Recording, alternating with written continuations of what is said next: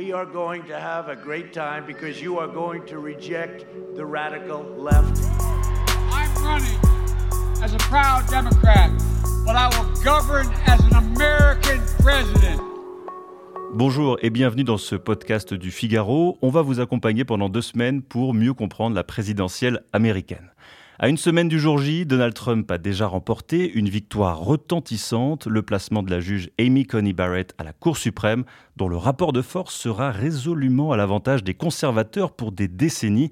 La confirmation par le Sénat était prévue ce lundi soir. Bonjour Philippe Gély. Bonjour. Vous êtes directeur adjoint de la rédaction du Figaro et surtout ancien correspondant à Washington. Alors est-ce que c'est un point décisif dans la course à la Maison Blanche C'est un grand succès politique pour Donald Trump, ça, ça ne fait aucun doute. Euh, la question de sa traduction électorale est plus compliquée. Euh, ce qui est clair, c'est que euh, Trump a marqué un point important parce que c'est très très rare qu'un président parvienne à faire confirmer trois juges oui, en il a marqué seul trois points importants. Voilà. C'est-à-dire que Amy Coney Barrett, qui a été confirmée ce lundi soir par le Sénat américain, est la troisième juge en quatre ans que Donald Trump a pu nommer. Il faut aussi ajouter qu'il a nommé en parallèle plus de 200 magistrats dans les cours fédérales, qui sont aussi des nominations à vie. C'est pour ça que c'est important, c'est parce que le mandat d'un président est limité dans le temps, un, 4 ans ou voire 8 ans, et c'est tout ce qui se joue dans cette présidentielle, bien sûr, mais le mandat d'un juge fédéral et d'un juge suprême est à vie.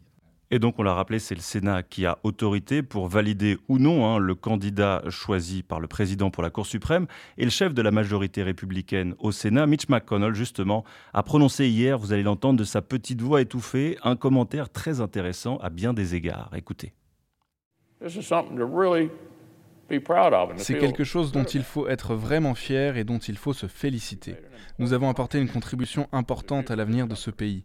Une grande partie de ce que nous avons fait au cours des quatre dernières années sera annulée tôt ou tard par les prochaines élections. Vous ne pourrez pas faire grand-chose à ce sujet avant longtemps. Alors premièrement, euh, Philippe, pourquoi Mitch McConnell semble se réjouir autant que les démocrates, je le cite, hein, ne pourront pas faire grand-chose avant longtemps à ce sujet? Parce que la Cour suprême est au complet. Euh, elle comprend neuf juges, encore une fois nommés à vie. Donc, euh, euh, et les juges qu'il a nommés euh, sont plutôt jeunes, hein, entre 48 et 55 ans. c'est un des dossiers que Donald Trump a, géré de manière extrêmement, on va dire, à la fois politique et professionnelle, entre guillemets. Il a fait quelque chose qui fera sûrement précédent, c'est qu'en 2016 et de nouveau cette année, il a annoncé à l'avance, publié une liste qui constituait le vivier des juges conservateurs parmi lesquels il promettait à ses électeurs de choisir les futurs euh, juges à la Cour suprême. Il a établi cette liste avec le soutien de la Federal Society, qui est, est un, organisme euh, non étatique, une association, si vous voulez, de juristes conservateurs, qu'on appelle aux États-Unis textualistes ou originalistes, et qui considèrent que la Constitution américaine n'a pas besoin d'être interprétée à l'aune des valeurs actuelles ou des, critères d'aujourd'hui, mais qu'il euh, faut la respecter à la lettre, d'où le débat sur les armes, la, possibilité d'avoir des milices armées, etc. Trump a nommé des juges de cet acabit, des juges qui étaient des quadragénaires ou des quinquagénaires, et qui donc pourront siéger dans la Cour pendant 10, 20, 30 ans peut-être. Et alors justement, cette Cour suprême, euh, à quel point euh, elle est influente sur la société américaine? Je me souviens d'un maître de conférence à Paris qui disait, pour euh, donner une, idée hein, du poids de la Cour suprême, on parle d'une entité qui cumule les pouvoirs de la Cour de cassation, du Conseil constitutionnel et du Conseil d'État, hein, si on veut résumer par rapport à la C'est la Cour suprême toute juridiction confondue, elle peut trancher des litiges administratifs, euh, pénaux, euh, euh, civils.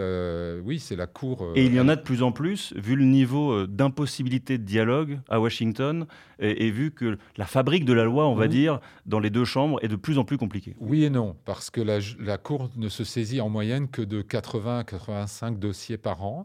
Elle est libre de se saisir des dossiers qu'elle veut. Et elle, évite aussi, la, Cour a parfois une stratégie d'évitement de certains dossiers particulièrement piégeux, on va dire, euh, en particulier sur l'avortement. Il y a pas mal de juridictions euh, ou euh, de, parlements des États qui adoptent des lois un peu provocatrices, un peu limites, avec, c'est taillé sur mesure pour atterrir devant la Cour suprême et amener la Cour suprême à se prononcer de nouveau sur le droit à l'avortement qui date de 1973 et d'un arrêt Roe v. Wade. Un autre point, euh, Philippe, euh, du commentaire de Mitch McConnell, il dit, je le cite, Une grande partie de ce que nous avons fait au cours des quatre dernières années sera annulée tôt ou tard par les prochaines élections. C'est pas un peu défaitiste à, une semaine de la présidentielle, un, ton pareil? Euh, S'il n'y avait pas l'expression tôt ou tard dans la phrase, ça serait extrêmement défaitiste pour le, scrutin de la semaine prochaine.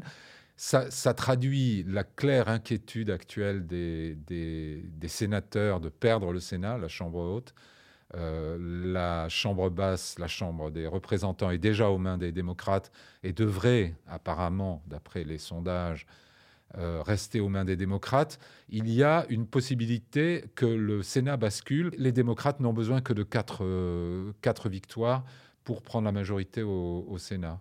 Et un dernier mot, enfin, justement, sur cette Cour suprême. On a l'impression que les républicains misent euh, sur le fait que cela va être le dernier contre-pouvoir politique au fait euh, qu'il euh, y aura justement Joe Biden à la Maison-Blanche. Peut-être que le Sénat va passer démocrate et la Chambre des représentants le rester, alors que ce n'est pas théoriquement une institution politique, mais une institution juridique. Oui, c'est une institution juridique. On a d'ailleurs vu des magistrats, des juges nommés comme, comme John Roberts, le président de la Chambre, conservateur nettement marqué au moment de sa nomination par George W. Bush, mais qui aujourd'hui se retrouve au centre de cette institution et euh, vote souvent avec, les modérés. Donc il ne faut pas enfermer les, juges dans, un schéma politique trop, étroit. D'ailleurs, Neil Gorsuch, qu'a nommé Trump, a déjà voté euh, sur une affaire contre euh, les positions défendues par l'administration Trump. Mais ce qui est important, c'est que la dimension politique de cette Cour est telle, et elle est en situation d'arbitrer tellement de sujets de société ou de sujets sur les genres, sur l'égalité des droits, sur le droit de vote, sur l'avortement, sur le port d'armes, etc.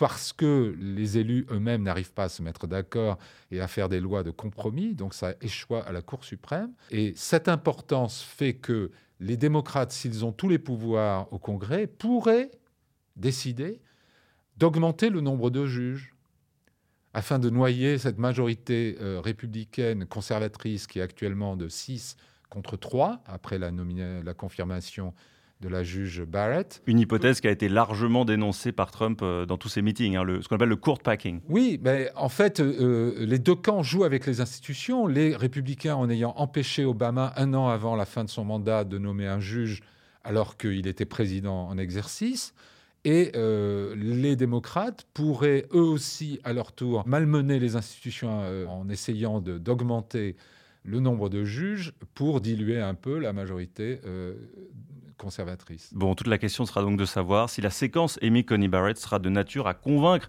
les indécis, ceux qui n'ont pas encore voté à la présidentielle américaine. On se retrouve demain pour un nouveau podcast.